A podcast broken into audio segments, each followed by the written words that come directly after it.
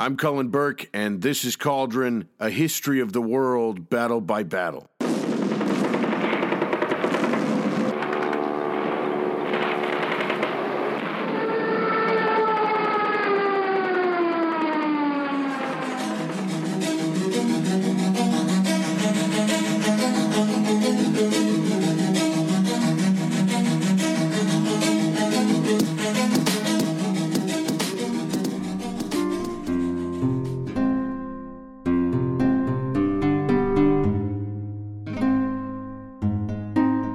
Sky of a Russian winter played backdrop to one of the most dramatic, interesting, and elusive battles that I have come across. The Battle of Lake Peipus, the Battle of Chud, the Battle of Lake Chud, the Battle on the Ice, as it's alternately known, was a battle that saw the end of Teutonic expansion into Russia, into the east. It saw the rise of Alexander Nevsky and his establishment as one of the great Russian heroes in history. And it also is a complete mystery.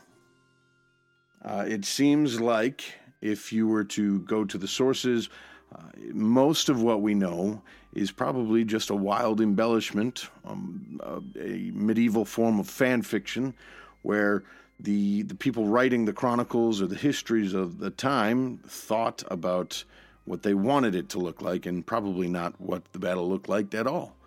Uh, what I've heard or what I've read and seen is a battle that's incredibly uh, titanic and dramatic. It's a clash between heavily armed and armored Teutonic knights charging across a field of snow and ice to be met by the The, the militia of Novgorod and the horse archers of Alexander Nevsky's flanks, and the fighting that takes place on the lake results in most of the Teutonic Knights crashing through the ice as it shatters and breaks beneath them, their armor working as anchors to drag, the, drag them to the dark bottom of the lake, uh, killing many of them, drowning them in their fighting kit. Well, it seems as though that's unlikely to have happened for a number of reasons. First off, the lake is fairly shallow, and we'll get into that later. But uh, if you go back and, and look at it, it looks like the Battle of Lake Peipus, the Battle on the Ice, is a battle that is a couple hundred years in the making. It's something where the uh, it's it's one of those battles where the literary embellishment and flightful fancies of the chroniclers just kind of builds this event into something quite quite a bit different than what it probably actually was. Uh, the famous battle on the ice, really the first reference of ice uh, is, is a couple hundred years down the line. Actually, the first reference to the battle says that it took place on grass. Uh, it's not a couple hundred years later uh, when you get your first mention of ice. And then around fifteen hundred A D, it is the first reference to the Germans crashing through or fleeing the ice. Uh, that, to me, tells you that much of what we know of having happened is is brought to you by uh, the imagination of, of many a historian who wanted to make Alexander Nevsky seem really, really uh, interesting and to give him kind of an epic uh, character build-up. Uh, it also probably wanted to make the battle seem more important and more dramatic than it was. Uh, and in reality, it was probably a fairly small local clash in which the Russians highly outnumbered the Germans and were able to send them packing with relative ease. But in order to get a better picture of the Battle of Lake Peipus, uh, I think it's important for us to kind of give it context in terms of the time period in which it happened. So I'm going to hit you with some information about the Crusades in the Baltic region. Uh, some we're going to go over a couple of different things about warrior uh, military monk orders and the rise of the Teutonic Knights. We'll talk some of the Baltics, some of Novgorod, some of Andrew Nevsky. And in fact, we'll eventually get all the way to the battle, like we always do, and we'll break that down punch by punch.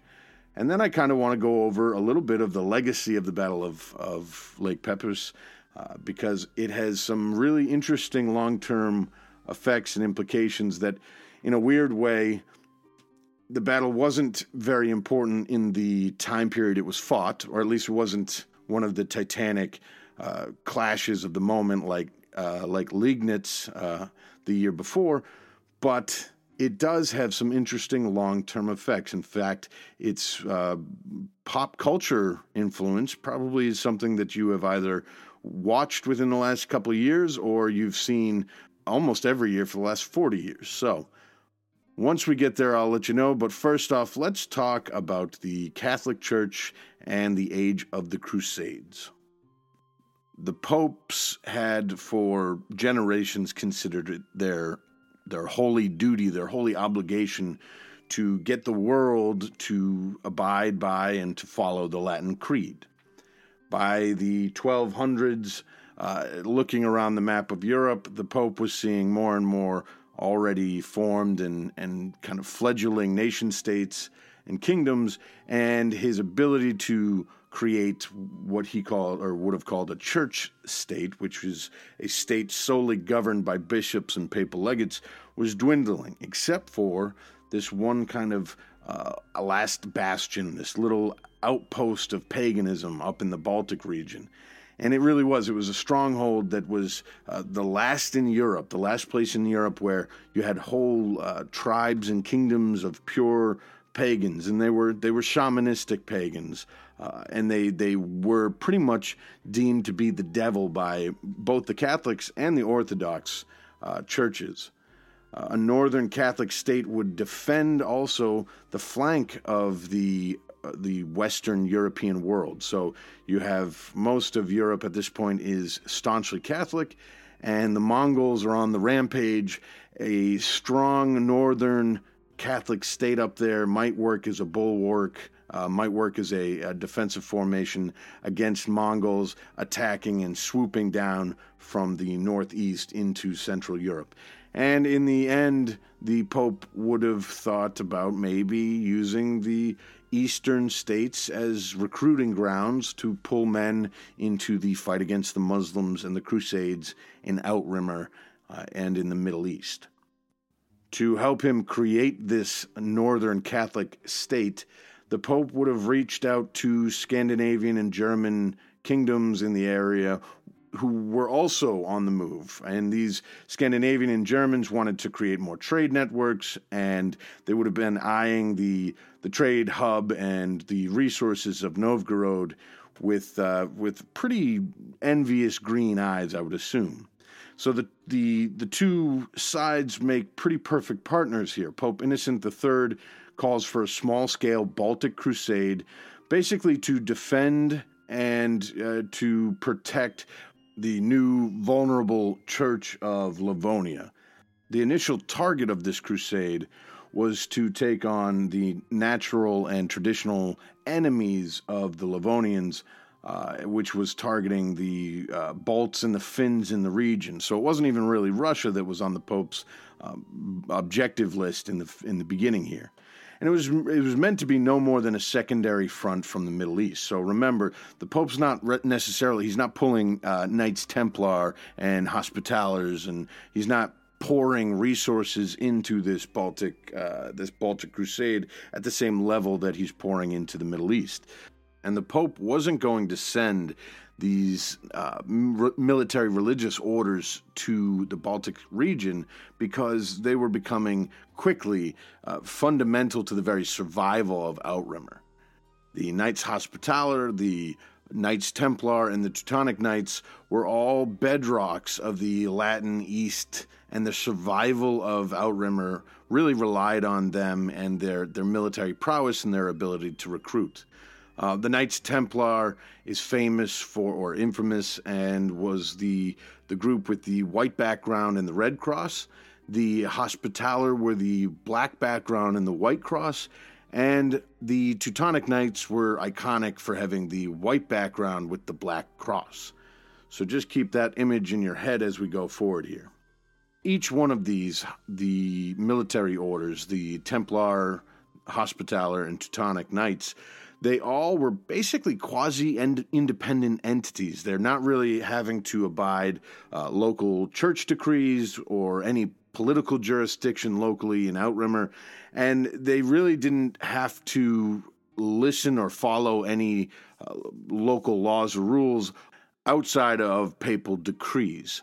Um, they were directly subordinate to the Pope, and that gave them a little bit of, of autonomy. It gave them uh, the freedom to kind of evolve and, and develop in their own way and by their own uh, direction, which is really rare at this time period, and it leads to some really interesting developments. And as the popularity for the Crusades and these orders grew, they were able to recruit really, really successfully, supplying Outremer with huge, huge amounts of its manpower, and, and in fact, so much eventually that Outremer was really reliant on the religious orders to supply it with, uh, with soldiers, with manpower. And along with their ability to supply Outremer with military men and material, the religious orders also rapidly became the bankers, bankrolling the entire late Crusades, the entire Outremer kingdoms. And this is interesting. What you have is this, the first truly developed, secure financial system in Europe at this point. Uh, the, the bankers of Europe are essentially born via the Crusades. And it's by the twelfth, late twelfth century that you have this really elaborate system building up where it was possible for you to uh, deposit a certain amount of money. Say you're going on crusade, you're a French prince or French lord, you want to go on crusade. You can deposit a certain amount of money in Toulon, and that gets you a credit note, essentially the first true check of its time.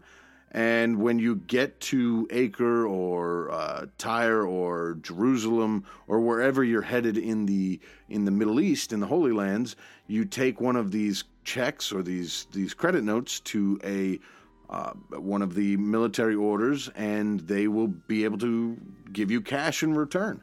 Um, and that system is one that would eventually vol- evolve into modern banking as we know it. Because they were dealing with such huge sums of money and they were kind of hoarding vast sums, the military orders also became prodigious builders. But they were building a very specific type of building. It wasn't just churches and monasteries and cathedrals. They became the most prolific builders of castles of their time. And some of these castles are the Uh, the quintessential Crusader castle, like uh, Crac des Chevaliers, uh, Montfort. These are the castles that if you imagine a, cas- a castle in your head, or you- you're trying to place a castle in a fairy tale, this is what you're thinking of. At first, the religious orders weren't just building their own. They were finding older castles, and they were modifying, updating, or extending existing uh, defenses. But as they got better and better and more and more familiar with the process of building a castle and how to do it correctly and how to do it most effectively, where to put them most effectively, then they started to build their own. Some of the most advanced fortifications of the medieval period, and we're talking uh, real, real developments in in fortifications, such as sloping walls, rounded towers, uh, impressive stone cutting techniques, so impressive that some of the stones at Montfort and at Crac des Chevaliers, uh, they almost appear to magically meet up and, and make one stone, but you know there's a crack, but there's just not enough space to put even a piece of paper. Uh, you also have massive storage spaces because of new technique, techniques in vaulting, uh, so the ceilings are, are vaulted really well, and it creates these massive storage uh, spaces and stables so that castles were really effective as defensive uh, positions along borders, because now when the enemy army, army swarms around your castle, you can hold enough men, food, and horses on the inside to deal a, a very powerful counter strike. Um, and that hadn't been the case for a very long time. So as you can imagine, you have this interesting kind of development arising where you have these these three militarized monk orders that are armies without nations. They're they're beholden to no country. They're kind of their own entity, and they are also becoming rapidly some of the most efficient and effective armies and militarized uh, groups in the world. Uh, they are incredible castle builders, incredible recruiters, and they are backed and bankrolled by their own financial system, which is blossoming into one of the most, you know, successful in the world. Uh, so it's not surprising that they would kind of want to create their own little nations and, and go on to create their own little autonomous states where they have uh, the ability to determine their own destiny and, and decide how and when and where they're going to uh, fight wars or what they're going to do with themselves. So the Teutonic Knight uh, group is one of the three big hitters there. It was founded during the Third Crusade uh, by the Order of the Hospital of Saint Mary of the Germans of Jerusalem. Uh, hell of a name, but thankfully it was shortened to Teutonic. Uh, and in that that was back in eleven eighty-nine, eleven ninety. Uh, German crusaders set up a field hospital outside the, the siege of Acre in eleven ninety, and that's where you start to see uh, the rise of the Teutonic Knights. In eleven ninety-nine, Pope Innocent the Third confirms them as a knightly order, so they get the sanction from the Holy See to be considered amongst the Templars and the Hospitallers as officially Catholic ordained uh, monk knightly orders. They set up a small independent state in Prussia, and in Latvia in the thirteenth century, they they go on to build a little uh, state there. Uh, they would go on way down the line. They get very close to the Hohenstaufen dynasty of Germany. Uh, the Templars take on that white background with the black cross that that really is iconic now, especially if you imagine the the kind of bucket uh, helm, the great helm, Uh, that you you might have uh, just kind of matriculating in your mind as you picture a Teutonic Knight. Uh, their most mighty fort was the, the fortress of Montfort uh, near the city of Acre, and this is really, it was designed and built by them from scratch, and it's considered one of the most complete, one of the, the greatest and most uh, perfectly designed and built forts of the Crusading Age. It used uh, used all the, the modern techniques and utilized all the advances of the age.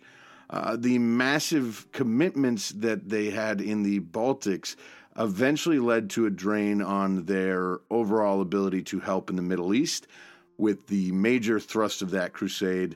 Uh, and eventually that actually goes uh, a far way down the line, but it does go towards the eventual weakening of the European states in Outremer and the collapse of Outremer as a functioning uh, uh, functioning state as a whole. Uh, the Teutons, uh, Teutonic Knights, tried in the early part of the twelve hundreds to carve out their own small autonomous kingdom while protecting Eastern Hungary, but they were eventually thrown out by the Hungarians, uh, and then that forced them up into the the area now known as uh, as as Prussia. That's where they cre- they eventually do create their own little kingdom, and this goes on to be one of the most long-lasting, influential things that the Teutonic Knights do. All the way down to the nineteenth century, you have German imperial ideology, really heavily influenced by their their roots with the Teutonic Knights and Prussia, and right up until the the reign of Hitler and the Nazis, a lot of Nazi thinking and doctrine and ideology is, again, heavily, heavily influenced uh, and romanticized by their association with the, the religious order of the Teutonic Knights. In fact, one of the sources I am using, uh, David Nichols' uh, Lake Peipus twelve forty-two, he has a quote in here that summarizes that relationship. In the Second World War, a Nazi historian took these uh, unpleasant parallels still further, saying, quote, "This was the hour of the birth of a new Germany. The Teutonic Order engaged in establishing in the Prussian country an independent state, became the interpreter of the national will, expressed in a powerful longing for more Eastern territory, and gave this struggle against the heathen a direction corresponding to national interests," end quote. And you can see right there exactly how uh, Hitler and Goebbels and Heinrich Himmler would very quickly grab onto the Teutonic Order uh, and use that symbolism and that history to propagate their own little, uh, their own belief system. So the creation of this little autonomous kingdom by the Teutonic Knights in Prussia puts them and the Catholic Church in direct contact with the weird state of the Baltic region. Uh, this this is a bizarre place at this time in history because it's a kind of it's a nexus. It's the old and the new. It's it's paganism and Christianity, um, and you have East and West all kind of battling it out. Not to mention you have North and South. You've got Europeans and and Northerners and Scandinavians and all sorts of different groups of people vying for control of this area. The region uh, of the Baltics runs from Prussia at the base all the way up through modern-day Lithuania, Latvia, Estonia, um, all the way up into Finland. And during the time period that we're talking about, you would have had Prussians, Lithuanians, Latvians, Estonians, Danes, Swedes, Finns, and an assortment of, of little uh, pagan tribes and groups and, and almost forgotten to history people um, all kind of populating this area. And, and by no means was this a peaceful area when the Teutonic Knights started to arrive. Uh, it, there were lots of little border wars and, and clashes for influence and to extend power uh, was regularly occurring. And there was constant raiding uh, of group against group to procure prisoners that would have eventually either worked the fields of those particular people or been for sale down the rivers to Byzantium, or there would have been a search for booty and prestige. And and really what it stems out from is, is a lot of these groups are looking to just try and get their men as much combat experience as possible. Uh, so by having raids in force and then being able to flee really quickly before the, the victim of the raid is able to counterstrike, um, you, you get your men experience, but you suffer as minimal amount of losses as possible. What's really interesting here is that they also weren't, uh, it's not clear, but it seems as though these, these raids between Baltic groups had no interest in taking land or forcing the uh, the victim of the raid to pay tribute long term. It really does seem that they were just kind of exploratory raids meant to uh, capture as much wealth and booty and experience and prestige as possible and then get the hell out of Dodge. As the last home of Europe's pagan communities, the Baltic states were uh, kind of backwaters by the standards of the day. Uh, they practiced a very sophisticated type of highly developed shamanism, but it wasn't uh, by any means a, a highly developed or modern uh, state at the time. You didn't have much in the way of of roads or infrastructure. What little there was was probably in uh, disrepair or in fairly ill use. These communities, these groups were, they were living the old way. They were living the, the way that generations of Baltic families and communities had lived for, for hundreds and hundreds of years, and they probably saw uh, changing as as as dangerous and uh, unnecessary. And as Christianity comes into the picture and decides that their way of life is uh, is no longer appropriate, uh, these Baltic regions remain very hostile and remain very violent. Um, and so what ends up happening is uh, you have the papal legate William of Mod- Modena. Uh, and he's been tasked with building a uh, a Baltic crusade. So he goes to the region and begins building a Western coalition to take on the Baltic states. Uh, he uses his connections with Denmark and Sweden uh, to try and advance eastwards. Uh, he really wants to remember the Kingdom of Livonia, or the, the bishopric of Livonia. He wants to protect that because it's it's the foothold of the Catholic Church in the region.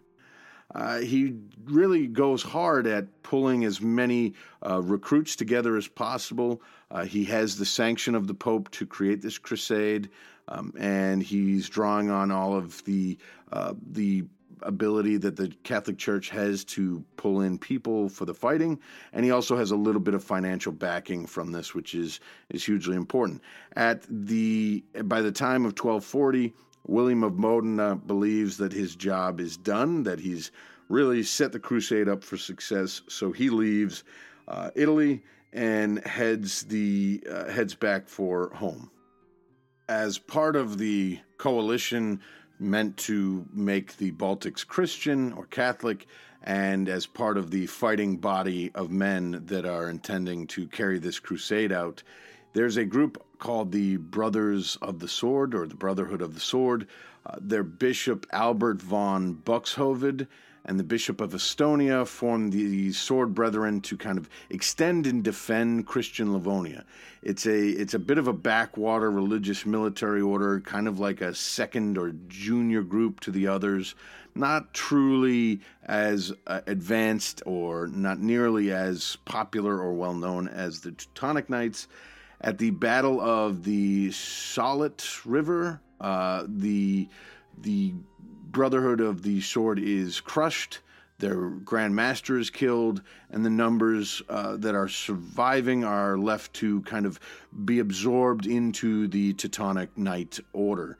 Uh, this is important because it's it's Bishop Albert von Buxhovden, who is the Bishop of Tartu. Uh, so if I reference the Bishop of Tartu, that's who I'm talking about. He goes on to be the most likely leader of the crusading forces at the Battle of Pepus, or the Battle of the Ice. Russia, at this point, is not the target of this crusade. Again, it's the Baltic area that the the Church and the Teutonic Knights are at early stages trying to clamp down on and control. And that's probably because Russia is kind of still a somewhat mystery to most of the Western Europeans, and and especially to the Church itself, because Russia is uh, it's an Orthodox state and it's off far, far away.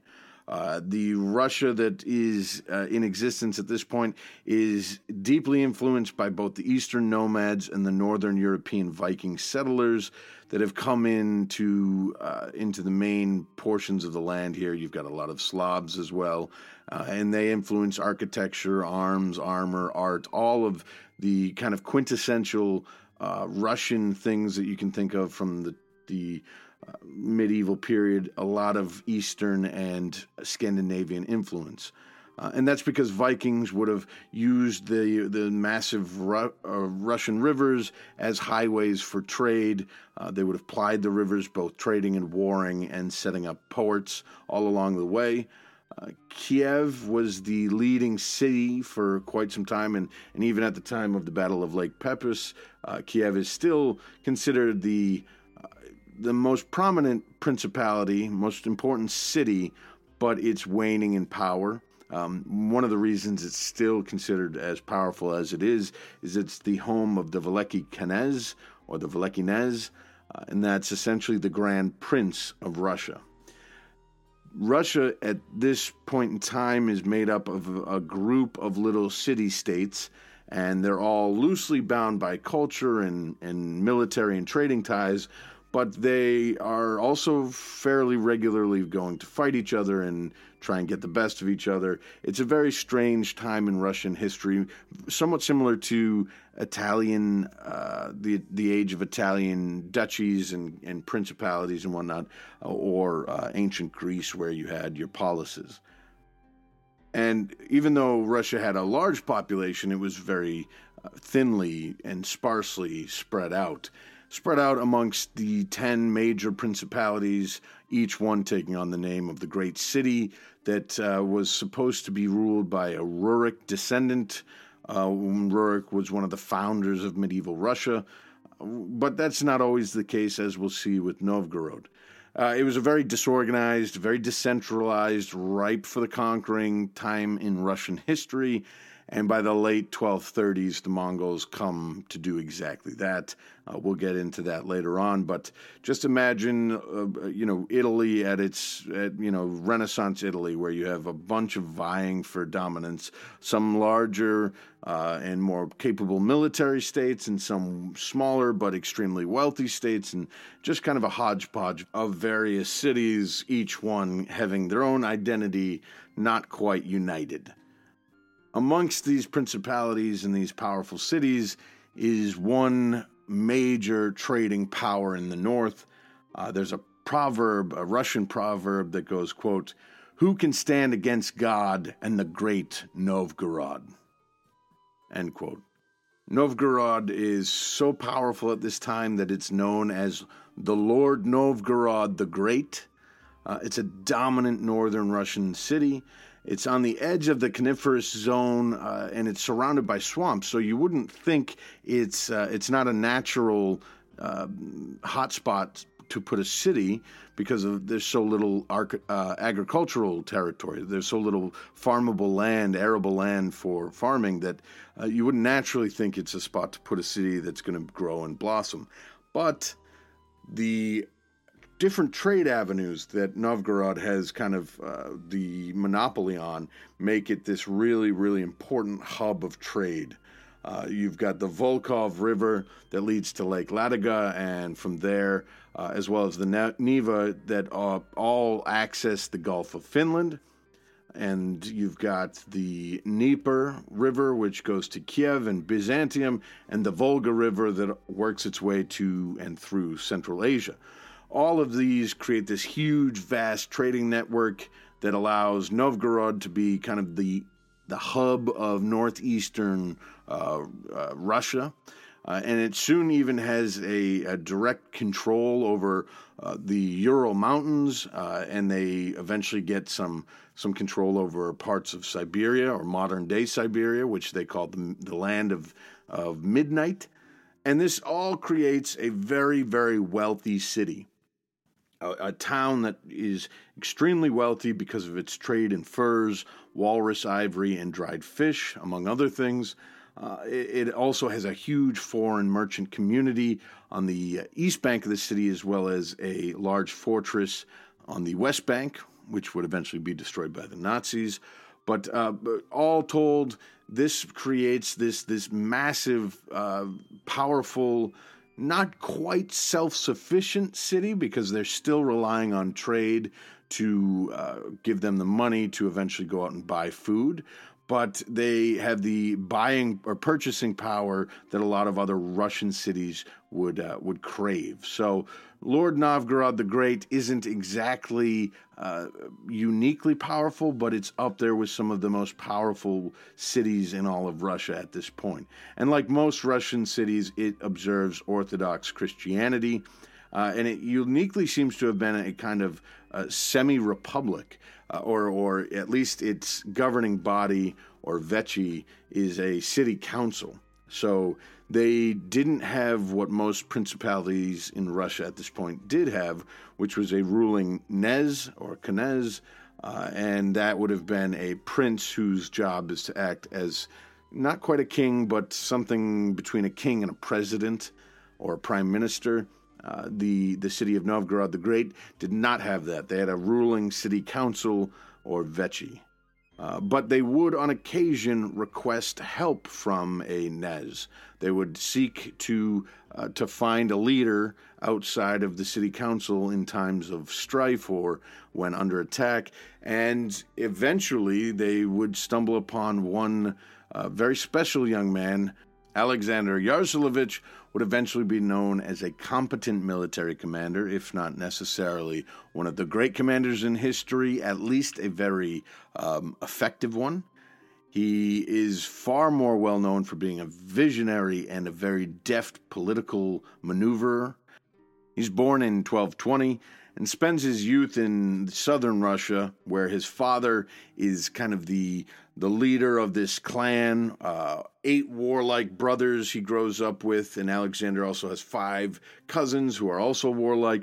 All of these Yarsalaviches would go on to rule in some form or fashion Uh, and most of them would rule some of the, the more powerful Russian principalities and cities.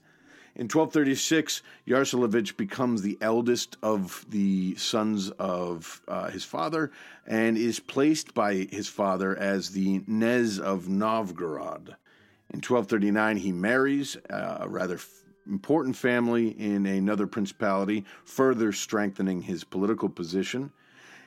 And eventually he gets caught between Catholic intolerance and pagan ferocity. Uh, it's a choice to fight one and submit to the other, and he wisely chooses to submit.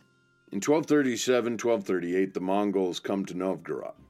They use the winter time, which freezes over the rivers and lakes, to create highways through Russia. They come to Novgorod and stop within miles of the city, and then eventually turn around, because the Knez of that city, Alexander Yaroslevich, has submitted, he's bent the knee. Uh, and this is really important because this, again, shows his, his acumen as a politician. He understands that the Mongols are most likely going to destroy if he doesn't submit. And he wants to play ball because if there's any kind of stoppage in trade, then the city lacks the funds to buy the food. As soon as the city starts to starve, it starts to die. So it's much more preferable for him to uh, play ball with the Mongols. And the thing that he uh, must have seen as an opportunity uh, to to further protect his city was that the Mongols had an attitude of religious toleration that the Catholics did not. Uh, the Catholic Church was much more willing to persecute. In fact, it was part of their, their whole belief st- system um, to persecute and convert Uh, the Orthodox Christians to the Catholic way, uh, whereas the Mongols really didn't give a, they didn't care. Unless you, as long as you paid your taxes, the Mongols weren't going to come to you about any kind of religious thing, or at least not at this point. Maybe later in Mongol um, control, it would be a thing, but uh, early on, they, they were very tolerant of religious beliefs. In uh, twelve forty, Alexander is called by the city of Novgorod to go and, and fight an invasion force coming out of the north by the Swedes. And at the Battle of the River Neva, he wins a, a very striking little engagement and is bestowed with the name Nevsky. So from here on out and forever on, Alexander Yaroslevich is known as Alexander Nevsky. So after the Swedes are dealt a crushing defeat by Nevsky on the River Neva, the second wave of crusaders starts to head towards Novgorod's western border. It seems as though, of course, we're not exactly sure why the crusaders switched their target from the Baltic region to Novgorod. Uh, it seems likely that what they eventually realized is that Uh, this major hub, this city, this powerful city to their east would be a much more powerful position to operate from than any of the kind of smaller, disconnected um, cities in the Baltic region. Uh, it also seems likely that they were trying to protect as much as possible their eastern uh, frontiers, and then they maybe were just afraid that Novgorod was growing too powerful. It's also possible some sources kind of allude to the idea that Alexander was raiding, robbing, and burning into Teutonic territory, which would have forced their hand. Um, but anyhow, no matter what happened, the Swedes were beaten at the Neva River, and then the second army of the Crusaders, consisting of the remnants of the Sword Brother religious order, uh, some Danes, the Bishop Dorpat, Uh, a Russian contingent, so some some tribes of Russian um, of Russian men, and some Teutonic, very small uh, small number of Teutonic Knights, and these this group moves east into Novgorod in territory. Um, they're successful at capturing the citadel of Izborsk in fall of twelve forty. Uh, they beat back a relief army sent on them by the city of of Pskov.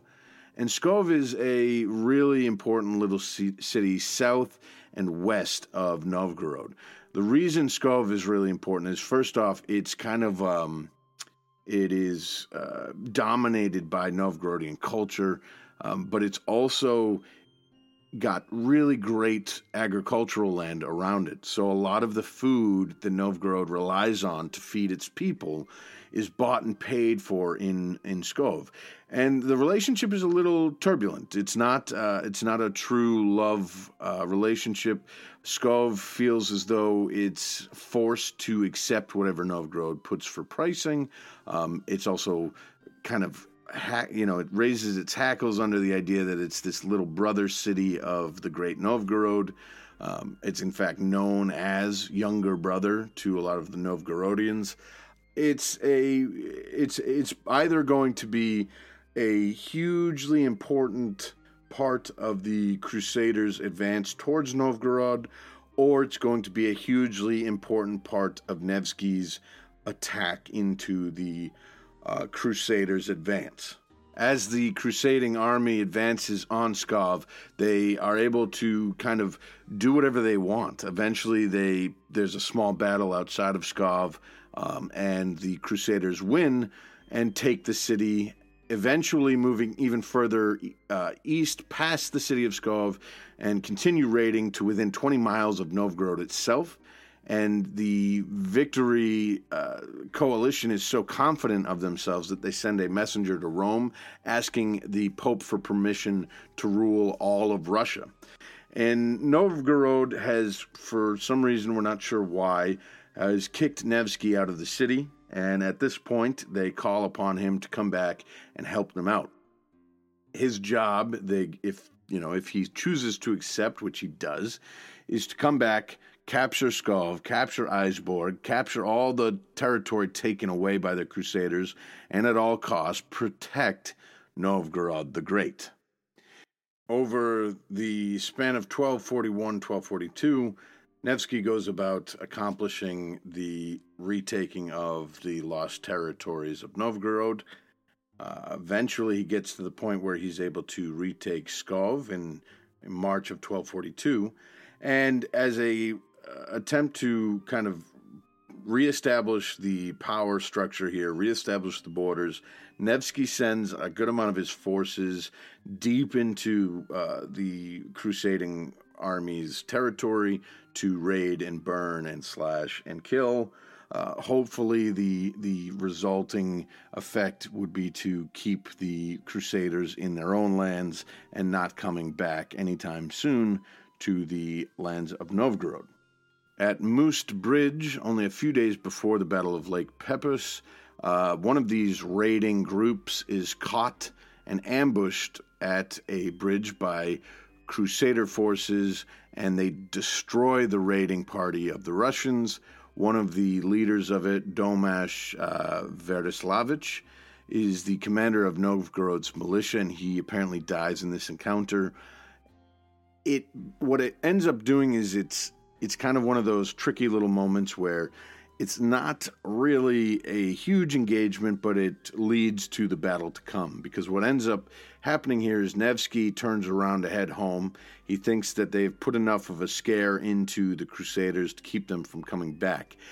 In fact, Moust Bridge has the opposite effect because Uh, the Bishop Dorpat believes that the Russians are beaten, that this little engagement at Moust has, you know, put them to flight, and that Nevsky is turning to run away.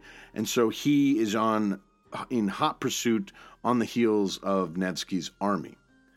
In the process of following them, it takes them over the uh, the region of Lake Peipus or Chud, which is on the border between the modern countries of Estonia and Russia. The shoreline of the lake, the shoreline of the lake is very, very flat, and it's surrounded by extensive reed beds. So you've got a almost like a, a perfect battlefield on the side of a lake or on the banks of a lake. Not really steep, so you could get some cavalry charges in there, um, and it would be a good opportunity for infantry to form up and, and maneuver. Uh, the two lakes uh, of Lake Peipus, one's in the north and one's in the south.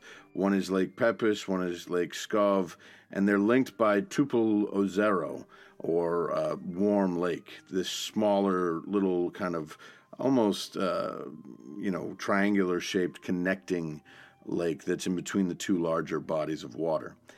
The thing to keep in mind, and one of the reasons why this battle is particularly interesting, is that the lake is incredibly shallow. Uh, in some places, it's, it's only about twelve inches deep.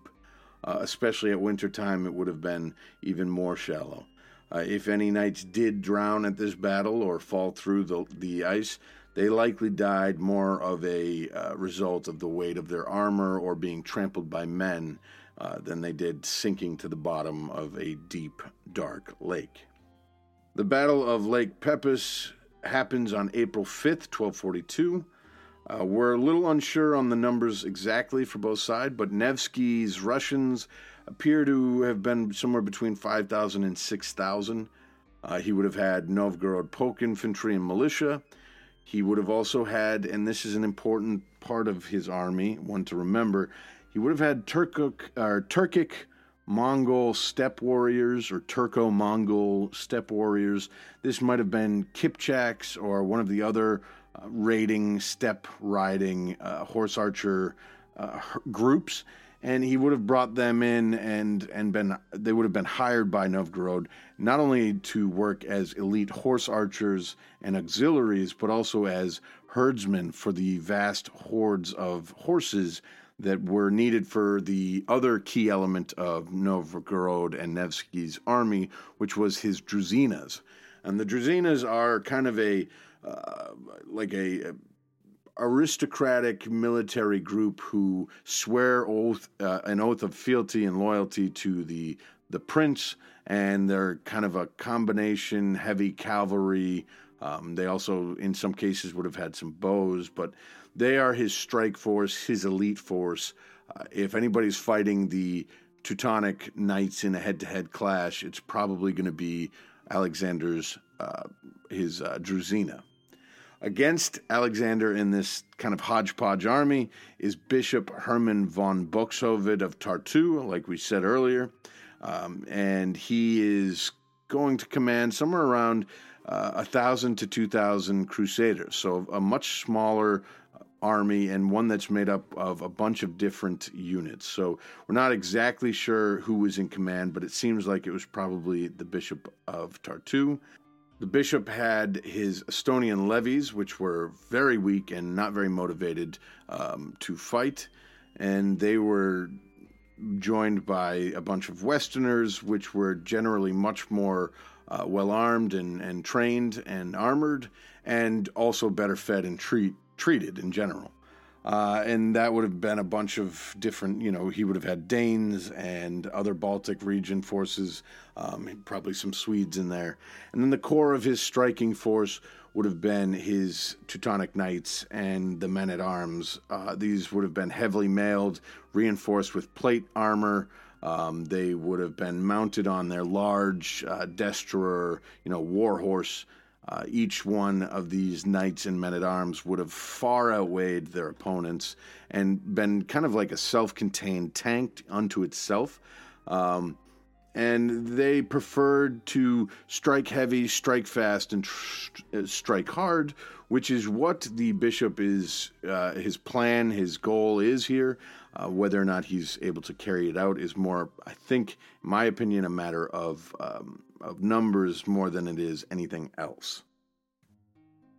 But it also appears that Nevsky puts his forces together and sets them up in a very strong position, uh, and that also plays a, a fairly large role in what's, uh, what's to come. So Russian tactics, keep in mind, have evolved very, very um, consistently from constant step harassment, and you blend that with just regular uh, harassment and attacks from Scandinavian forces. And over time, what's created is this very interesting combination of, of extreme offensive action uh, while also finding uh, a secure natural defensive position or spot to hold. And this this this works in concert, so you find this really strong uh, you know position to locate your infantry and use some kind of natural uh, phenomena to protect them. And then as soon as possible, you launch a all-encompassing attack with your Druzina and auxiliary cavalry. Time and time again, you see this in Russian medieval history. And again, uh, Nevsky uses it here. The thing to keep in mind is that Lake Peipus has these prevailing winds that come in from the west, and they create a, a lot of frost heaves. So the constant freezing, thawing, and then freezing again of the lake's surface builds up ice that kind of move like tectonic plates, and they, they press against each other, and they spurt up, and then they freeze, and they create these little icebergs. Nevsky is, as he's marching back towards Novgorod after the Moust uh, raiding party fiasco, he realizes that he's got the, the Germans and the Crusaders on his heels. He wants to stop, find a defensive position, and then uh, take them on. He knows he's got a larger army. He wants to see what he can do with it. Maybe he can end this whole thing right here. He heads for Raven's Rock Island, a, a, a promontory near the middle of the uh, of the two lakes, and he wants to set up a position behind the frost heaves. He uses these to help uh, create that op- defensive obstacle for his men, and he deploys his infantry behind it. This will eventually force the Germans to either have to go around these frost heaves uh, or climb them or weave in and out of them and through them. The thing that is important to remember here is that that will instantly negate the the uh, the weight and the strength of the German Crusaders, the Teutonic Knights, because their whole uh, their whole fighting capability is based on cohesion and, and mass. And if they can't be cohesive and work together, and they can't bring that mass and that weight to bear on the enemy at the right time in the right place, then they will be very ineffective at uh, at attacking a more numerous enemy. So it's a very well-chosen site for defensive action. Nevsky knows his business. He knows what he's doing. He's placed his infantry with spears, bows, and axes in the center of his line. So hopefully the enemy has to go through all these um, obstacles, tires itself out, and then he can pick off those stragglers with uh, with bows, and then they'll fall upon the axes, swords, and spears of his infantry after being exhausted trying to get through all of the frost heaves. And on his wings, on either side of Nevsky's line, he's got his light cavalry and his mounted archers, whether those be the Kipchaks or Cumans or whatever Turco-Mongol uh, forces he had there. And the reason that he keeps them on his wings will become apparent, but it's basically he's he's keeping in mind that he wants to eventually um, swarm and surround. So almost like a, a Hannibal-type uh, encirclement battle, he wants to keep those those side forces ready to move forward and then get into the rear and sides of the enemy. As Nevsky has put his men into their battle formation and set up his dispositions, the Germans have reached Lake Peipus, and they have crossed it at its narrowest point, and they are preparing to meet Nevsky's force in battle. As they line up, it, whoever's in charge, whether it's Bishop Dorpat or someone else, it's clear that uh, the man in charge understands the only way for them to win is to really tear apart the Russian line with the strongest, most effective fighting men that he has. That would be his Teutonic Knights. Uh, these are the heavily armed and armored classic knights and men-at-arms, as well as uh, they have the additional remnants of the that sword brethren group that was destroyed earlier. Uh, on his left-hand side, uh, or his left flank, northern flank, is a group of Danish warriors. And on the southern flank, uh, or the right flank of his line, he's got a group of German settler knights. Both of these would have been uh, solid forces. They would have been uh, extremely well made and, and, and ready to fight, but probably not as effective or elite as the Teutonic Knights. Uh, and then behind all of this is a large formation of Estonian militia. And the Estonian militia are the group of conscripted, almost compelled, compulsory soldiers who don't want to be there. They don't want to be fighting this war, and they certainly don't want to be fighting it for Teutonic Knights. Again, the formation is set up with an understanding that not only is the best chance going to be to break the Russians with the Teutonic Knights, but that to put too much Uh, too much responsibility of victory on these Estonians would be unwise. So they're left in the rear as a rear guard, um, and the hope is that all that they're going to have to do is support victory. So once the Russians start to break, the Estonians will flood into the gaps and start to help out that way.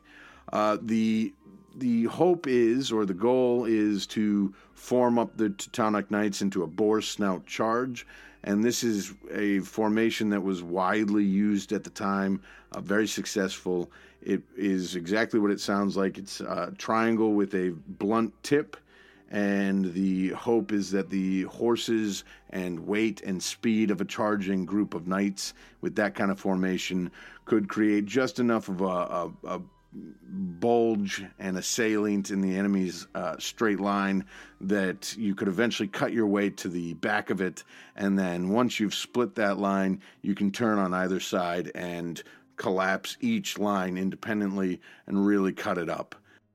The Teutonic Knights and the Crusader Cavalry charge home in that boar snout, and they go all along the line, charge headlong into the Novgorod militia. Um, maybe it's possible, we're not one hundred percent sure, but it's possible that they were ordered to try and capture or kill Alexander Nevsky himself, and this might explain why they went so hard into the center and why they really had no plan outside of just a full-on frontal center attack. Uh, and they do successfully drive that wedge, that they create that salient. They they drive really, really deeply into the Russian infantry line. Um, for a moment, it might even seem like it's going to break. Uh, they're able to just collapse the center of the Russian line. And and keep in mind, this is where you're going to see a lot of the most violent melee fighting. Um, this is where you're going to see unarmored militia men with, you know, little more than axes and, and spears and wooden sticks trying to take on fully armed and armored Teutonic Knights who are wearing, you know, upwards of one hundred pounds of, of steel uh, and are just hammering away with massive swords and axes and maces. Uh, this is the part of the battle where you're going to see true, true mayhem. And uh, the Russians suffer a, a large amount of casualties, considering that they may outnumber the crusading army five, maybe even six to one. Um, they are able to uh, weather those casualties a little bit better, be, better because of the fact that they have so much, uh, uh, so much of a preponderance in numbers. But uh, the Teutonic crashing boar snout attack does in fact have the des- desired effect. It does drive the Russians back in the center, and it's killing them uh, their infantry at an at a, a worrisome rate. So as this is all happening, and the melee in the center is just turning into a charnel house of of gore and blood, the Russian cavalry to the north on its on, on Nevsky's right wing, made up of, of those Turkic, Mongol horse archers, they swing round in a big swooping formation and attack the Danish cavalry on that uh, on that left flank of the bishops. So the Crusader cavalry doesn't see this coming. They weren't expecting or anticipating this, and all of a sudden they are just getting hammered by Mongol tactics, which they are not familiar with. At this point, uh, Mongols are, are very new uh, to the Europeans. Their their tactics, their abilities are are unheard of, um, and something that not many men would have experienced and survived. And so for these Danes to all of a sudden just get sheaths and sheaths of of arrows raining down on them, uh, and for these ca- these quick, small little Russian horse archers to be moving in and out and in and out um, and striking with such speed and accuracy. The Danes, in the very unenviable position of trying to hold back these swarming, swooping, firing uh, Mongol horse archers or Turco-Mongol horse archers are are unable to keep them back, and, and they don't get any uh, help from those Estonian auxiliaries in the rear. Uh, so the rear guard is playing no part in this, um, and eventually the Danes are forced into flight because they just can't keep the horse archers off of themselves. As soon as that happens, what what now is is clear is that the the left flank of the Crusader army disappears, and the center, those Teutonic Knights who have already put themselves in that position of being at the very forefront of the attack, are now at the mercy of a much greater number of Russians. That huge difference in numbers really plays a role here, because once their left flank is gone, the the Teutonic Knights and the melee fighters in the middle be quickly become surrounded by Russian uh, Russian soldiers. And though they're outnumbered, the Teutonic Knights have a lot of fight left in them, and a lot of bitter fighting continues in the center. Even though they're outnumbered and encircled, uh, they continue to dish out death to the Novgorodian infantry and Nevsky's men. The Teutonic Knights had failed to get to Nevsky, uh, and it's clear that they can't win this battle, so their goal now is to try and break out and escape uh, ultimate death, uh, and they do a good job. They deliver a lot of, of crushing blows, and they, they take a lot of the enemy with them, um, but they their uh, chances of surviving and escaping are dwindling by the moment. On the left flank, the Russians are able to stop the Crusader right flank under Bishop Hermann, and that really seals the fate of that center force.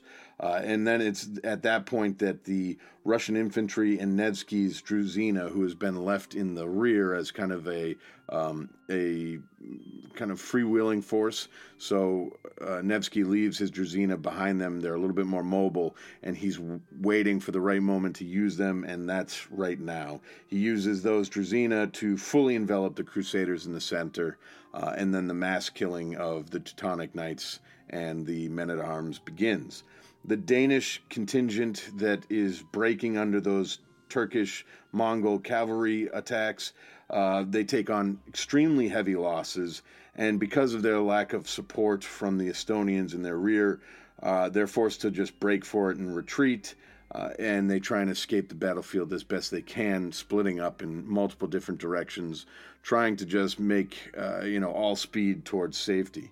The Estonian auxiliaries, that huge clump of Estonian infantry, again, those guys didn't want to be there in the first place, but uh, they were there to try and help support whether uh, whatever part of the Crusader army was either getting any success or whatever part was under heaviest attack. The Estonians were supposed to step in and help out. Instead, they do exactly the opposite.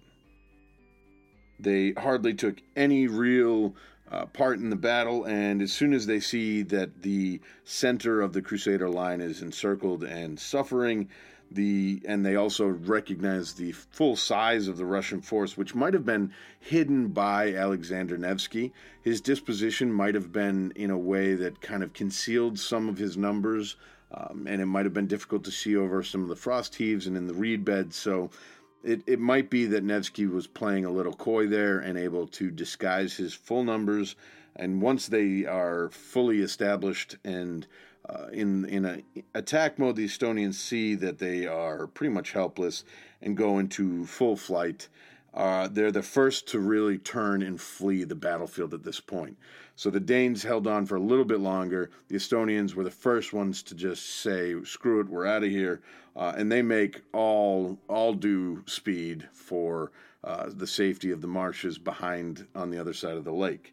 Uh, the Crusader wing goes into full retreat uh, and joins up with the Estonian auxiliaries as they're fleeing to the to the rear.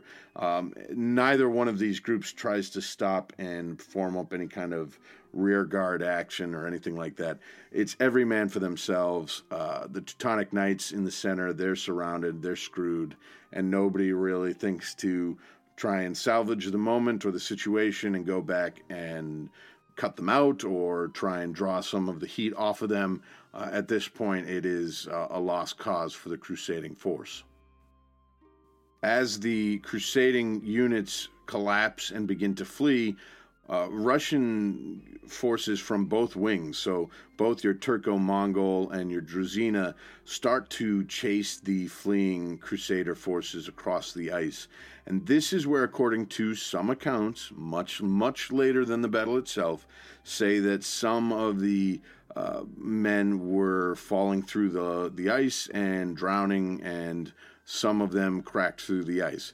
Most of the accounts, though, say that the pursuit didn't really take them past the, the reed beds outside of the lake, um, and that the marshes along the western shore of the lake were pretty much safety for the Crusaders. If you got that far, you'd be okay, um, and that the ice in many places probably wasn't deep enough for a man and horse to disappear beneath. Uh, the uh, remnants of the center of the Crusader attack, that group of Teutonic Knights and heavily armed men and the Sword Brethren, those guys are pretty much massacred. Um, there's a small breakout of the envelopment by the Russians uh, after they suffer some seriously heavy casualties, and this includes the loss of, of twenty of those elite knights of the Sword Brethren. Um, so a few of these guys, a few of these knights and men-at-arms are able to break out and cut their way out of the encirclement and make it to safety, but the, the majority of them would die at Russian hands. The outcome of the battle was pretty much set up before the battle happened. Nevsky's disposition and formation was uh, was brilliant in terms of how he used the terrain and his understanding of his enemy. Um, the fact that he was way, way larger in terms of the size of his force compared to the Germans absolutely helped. Uh, and so the outcome, although not a world-shattering casualty list, was still very high for such a small battle um, that was fairly quick. Uh, you would have had, according to different sources, you had six Teutonic Knights captured, Uh, or and forty-four German and Danish men-at-arms, and you had as maybe twenty dead um, of the elite Teutonic Knights. Uh, four hundred to five hundred Crusaders died in total, um, so that's a very, very high amount of the force involved if they had between one thousand and two thousand. Uh, if they had only one thousand men, you're talking almost fifty percent of them killed in battle. Um, the high casualties on both sides were part of that whole Crusader charge to the center and their ability to really cut their way deep into the Russian lines. But ultimately, the Crusader forces losing forty-five percent of their fighting um, fighting men really puts it uh, put it strongly in the um, into a resounding defeat for the Crusaders. The legacy of the battle is interesting in a number of different ways. So you have Alexander Nevsky, who, um, interestingly enough, orders his men to stop chasing the enemy uh, fairly quickly, so they could only chase them to the other side of the lake, and then they were supposed to let up. Um, the reason he did this is because he's trying to create a lasting peace. Uh, he understands that if he totally annihilates th- this army here, Uh, he's just going to get more crusading armies coming after it. Uh, better to try and make a, uh, a peace and give terms and try and work something out than to have constant fighting uh, on his western border.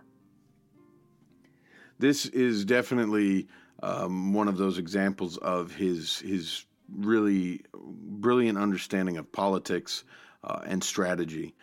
He gives the very favorable terms to the Crusader states, saying, basically, give us any prisoners that you have, we'll give you ours, and any territory that you've taken, withdraw from, and we'll withdraw from the territory we've taken. So in that one instance, he wins back the uh, fortress city of Izborsk um, and Pskov, and then he's able to also get them to pull out of any of the territory that Um, they had taken along the way, and that way Nevsky doesn't have to fight to take it all back, which is, uh, again, really intelligent politicking right there. He recognized also that the Teutonics, uh, Teutonic Knights were, were stretched thin and on their back foot in this fight. He really didn't have to fight that many of them, and the ones that he did really did a number on his army. So to uh, to avoid having to fight a large number of them, peace is a better op, uh, you know, avenue. With uh, the Battle of the River Neva and the Battle of Lake Pepis, these victories really help build Nevsky as a true Russian hero, and he, he becomes this uh, this massive figure in medieval Russia.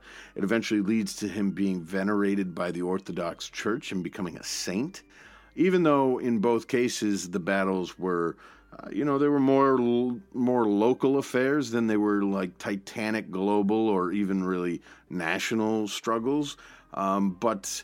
I mean, it, to the point that one chronicler says in twelve forty, the year of Neva, and twelve forty-two, the year of Lake Pepis, that uh, when recording what happened that year, he said, of these years, uh, quote, nothing happened, end quote. So either a very uh, ill-informed chronicler or someone who uh, didn't regard these particular battles as very important. Either way, it's it's not so much how important they were in the moment as the fact that they built Nevsky's reputation and prestige, and then also what they went down in history to be remembered as by the Russian people. Um, he was uh, uh, Nevsky was rewarded for uh, the his loyalty to the Mongols, and eventually was given the title of Grand Prince by them in twelve fifty-two. Uh, in November of twelve sixty-three, on the way back from the capital of the Mongols uh, of the Golden Horde, Nevsky falls ill and dies. Uh, one priest, uh, when uh, hearing that Nevsky has died, one priest in Novgorod finds out while he's saying mass, and he turns around to his congregants and says, quote, "The sun of the Russian land has set, my children," end quote.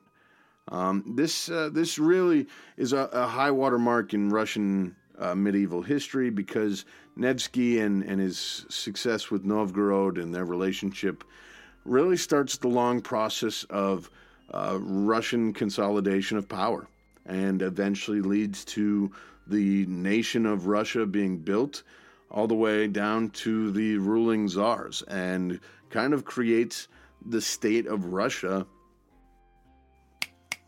And kind of creates the state of Russia as as as history knows it from uh, the twelve hundreds right down until the the eighteen hundreds. So uh, Nevsky's lasting effect on Russian history and, and the world history is is pretty high in terms of um, of of the mark he left. However, it's I think it's more a political mark uh, and a cultural mark than it is a military one. Um, Both battles, Neva and, and Pepis, being fairly um, fairly small affairs. The Teutonic Order uh, wasn't really seriously weakened by the battle, as there were only a few knights that took part in the fighting, uh, and so the master of the order wasn't even there uh, and didn't fight in the battle. Uh, but it did shake the prestige of the order in general in the area. And so once the uh, news gets back to the Baltic region and especially Prussia, there was a, a, a downgrading in um, in recruitment, you know, the fall in recruitment. And also you have a, a battle, uh, or shortly after the battle, the Prussians under the Teutonic Order rebel. And they rebel against their Teutonic lords for seven years. And this is important because it comes off the heels of, of the absolute annihilation of Teutonic Knights at the Battle of Lignitz, which is a huge disaster. Uh, it's where the Teutonic Knights first met the Mongols and were um, and slapped around. Uh, so between that and then Lake Pepis, uh, the Prussians see an opportunity. They see their masters weakening, and they go ahead and rebel for seven years before they are uh, put back into, uh, or, you know, brought to heel.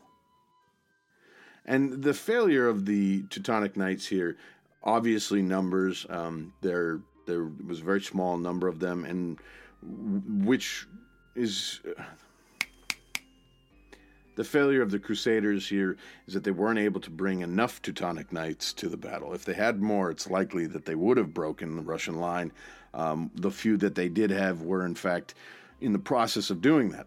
Uh, but it exposes some larger uh, issues in the Teutonic Order's understanding of their Eastern uh, neighbors, because not only does it show that they have a complete lack of understanding and underestimation for the Russian military capabilities and leadership, but they also have a complete and clear lack of knowledge on how to deal with the uh, lightly mounted horse archer Uh, of the Mongol uh, army, of the Russian steppe, and that would go on to plague them and would eventually be responsible for, in large part, why you uh, start to see a scaling back of massive knights uh, in cavalry charges and, and that that kind of thing. So um, so Lake Peipus plays plays a little bit of a role in the decline and fall of the Teutonic Order, but not immediately so.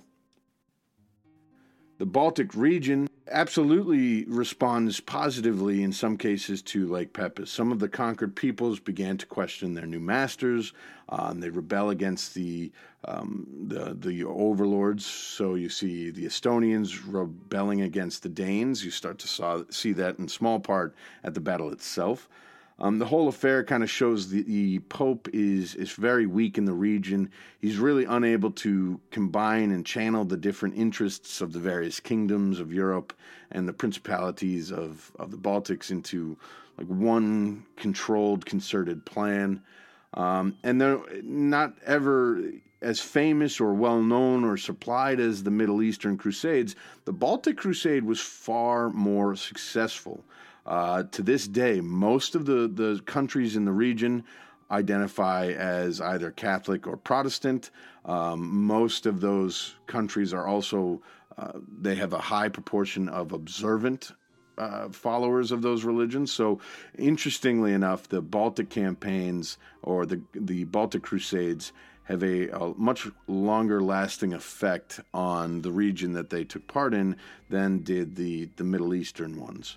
And Bishop Tartu uh, was convinced to focus on converting Baltic lands from here on out and protect Christian Livonia while leaving Russia to kind of do its own thing, which that in and of itself plays a role in Russian history, because if you had strong crusading nations uh, constantly pecking at these Russian principalities, eventually they would start to play a role in uh, in. in weakening all that. Instead, Tartu and the Crusaders focus on their own little uh, Baltic states, and the Russians are allowed to grow and evolve on their own, including Novgorod the Great. Um, the new Pope, Innocent the Fourth, now tries to, uh, after the, the defeat of Lake Peipus, the new Pope, Pope decides to try and win the Orthodox city over.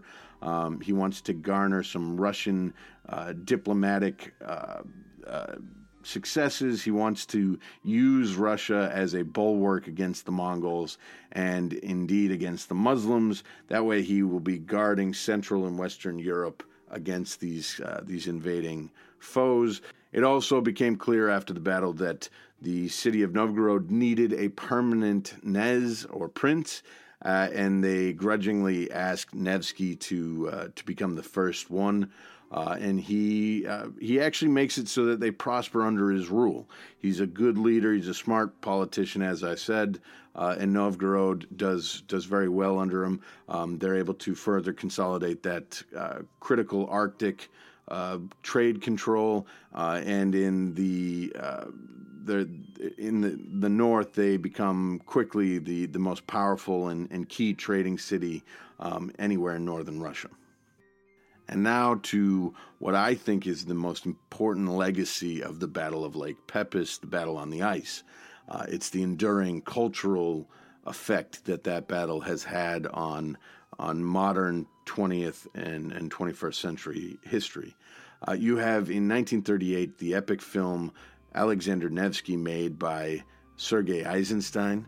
Uh, it's a it's a propaganda film commissioned by the state, Uh, commissioned by Joseph Stalin himself, uh, and it's made by Eisenstein, who who earlier had directed the movie The Battleship Potemkin, one of the most famous uh, communist movies of all time, and and really one of the first like hugely important artistic movies ever made. Uh, and he's it, it cements Eisenstein as an early voice of uh, of the people in communist art. He develops this thing called uh, the montage of attraction, is what he calls it, uh, and it creates emotions in the audience by cutting together strikingly opposite images. Uh, he really is considered an early genius of film, and and he's cos- essentially commissioned by the state to make uh, the biopicture on Alexander Nevsky. Uh, he's forced to take on state-mandated crew members. Uh, he's got to have story and script editors that are okayed by the the Communist Party. Even the coaches for his actors have to be uh, approved by the state, and his lead acting coach is a uh, like a diehard communist member. The other thing is that is surprising about it is that uh, for most of his career, Eisenstein preferred to take just average people and tell their story. And so his actors were very common looking and, and fairly normal. Um, but in this particular instance, the state wanted a very handsome matinee idol type actor to play the role of Nevsky. And so that's what they got him. Uh, interestingly enough, the movie is a, it was formed, uh, it was filmed, shot in the summertime. The film is interesting in how they made it because uh, all the vegetation and grass of the Russian summer steppe was painted white and covered in, uh, you know, white substance. The ice chunks in the lake at this point were uh, were used, or they used gas balloons to keep them in place because uh, they couldn't use actual ice. Um, the whole ice debacle Of of men falling through and drowning and dying as they they collapse um, through the ice really doesn't have anything to do with anything Eisenstein read about the battle. It comes more from his reading of uh, Milton's Paradise Lost, where Satan and his devils are are thrown down into the pits of hell. According to Eisenstein, uh, that's where he got the imagery for most of the battle. Uh, the movie today is considered less of a uh, brilliant masterpiece as it was at the time. Um, for a long time, up until about the mid nineties, uh, both people in the East and West thought it was a, a brilliant movie. Um, I've watched it twice now. I think it's very good. I think it's a cold, uh, authoritarian production for sure. There's not much soul. There's not much, interestingly, for a communist movie, there's not much about the people. Um, you don't get much emotional feeling of the masses, but uh, it definitely symbolizes the, the centuries-long struggle between Russia and her enemies, of, of the strength of the Russian people against invaders and the ability for Russia to always uh, come out on top. You definitely get that in spades, um, but it, it definitely doesn't really tell you about the, the working masses very much, or it doesn't convey the peasants' feelings or emotions very much. But if you're interested, definitely watch it. You can watch it for free on YouTube. It's on Amazon if you want to buy it. Um, but I suggest just watching it on YouTube.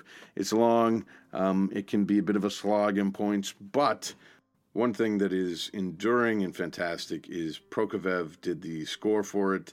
Um, it's blood-stirring. It's a it's an actual real ode to Russia and to the beauty of Russia and the, the strength of its people and in the countryside. Um, so it's it's interesting, uh, it's fantastic, and the music's absolutely stunning and beautiful. So if you do watch it, definitely listen for that.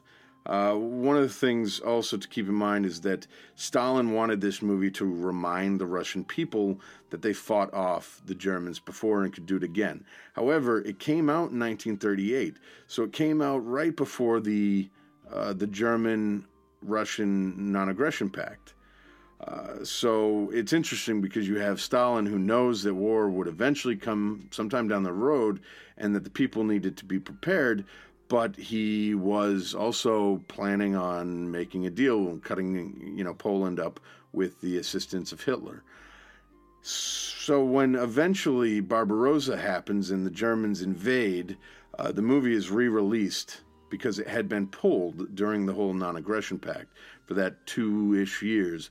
You have uh, you have Alexander Nevsky not being played in theaters because Stalin and the communists didn't want to offend any Germans uh, who might take uh, umbrage with the fact that there's a movie being played where the Russians beat the Germans. Well, once the Barbarossa attack happens and the Germans start slaughtering Russians left and right, the movie gets rolled out again and is widely screened all over the country at Stalin's request, to really highlight the success of Russian heroes against German evil, uh, and uh, and it definitely played a role. Some of the best propaganda artwork that I've seen from World War Two is uh, looking up while researching this episode. Uh, some of the propaganda artwork is absolutely stunning. It's it's um, chilling. It's it definitely gets your engines revved, especially I can assume if you're a young Russian soldier on the way to the front in nineteen forty-two. Um, In a kind of, and the Battle on the Ice even has a little lasting legacy within our current modern-day pop culture. Uh, if any of you watched the final seasons of Game of Thrones, I'm sure some of you will remember the episode where the uh, the heroes, on their search to pull back a dead walker uh, back down to show Queen Cersei, Uh, they travel up north, and at one point they get caught on an island, and they're surrounded by the army of the dead, and they are fighting on the ice and using the ice to break it up and crash the enemy into the ice, icy water below and all that. I can't help but believe that some of that uh, that story and some of that art direction and, and whatnot was in some ways influenced by the Battle on the Ice.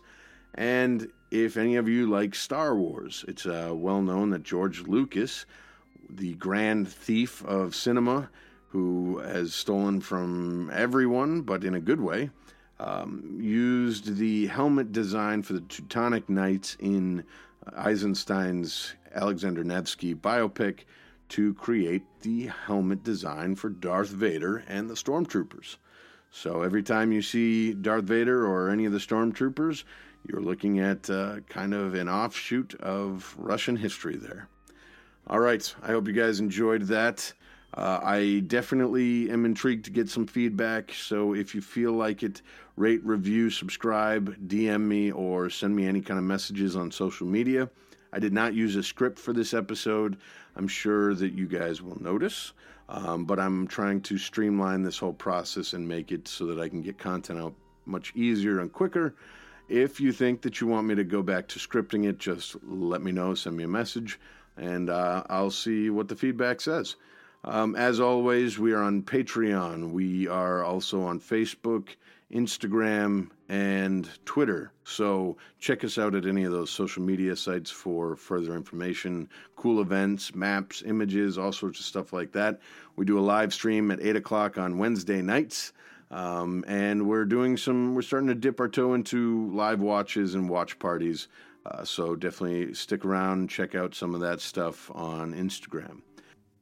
Up next, we have a massive battle from World War Two in the Italian peninsula, one of the most bloody and tough battles that the Allies had to fight against the Nazis. And this one's going to be a little bit more of our traditional type episodes. We are covering the Battle of Monte Cassino.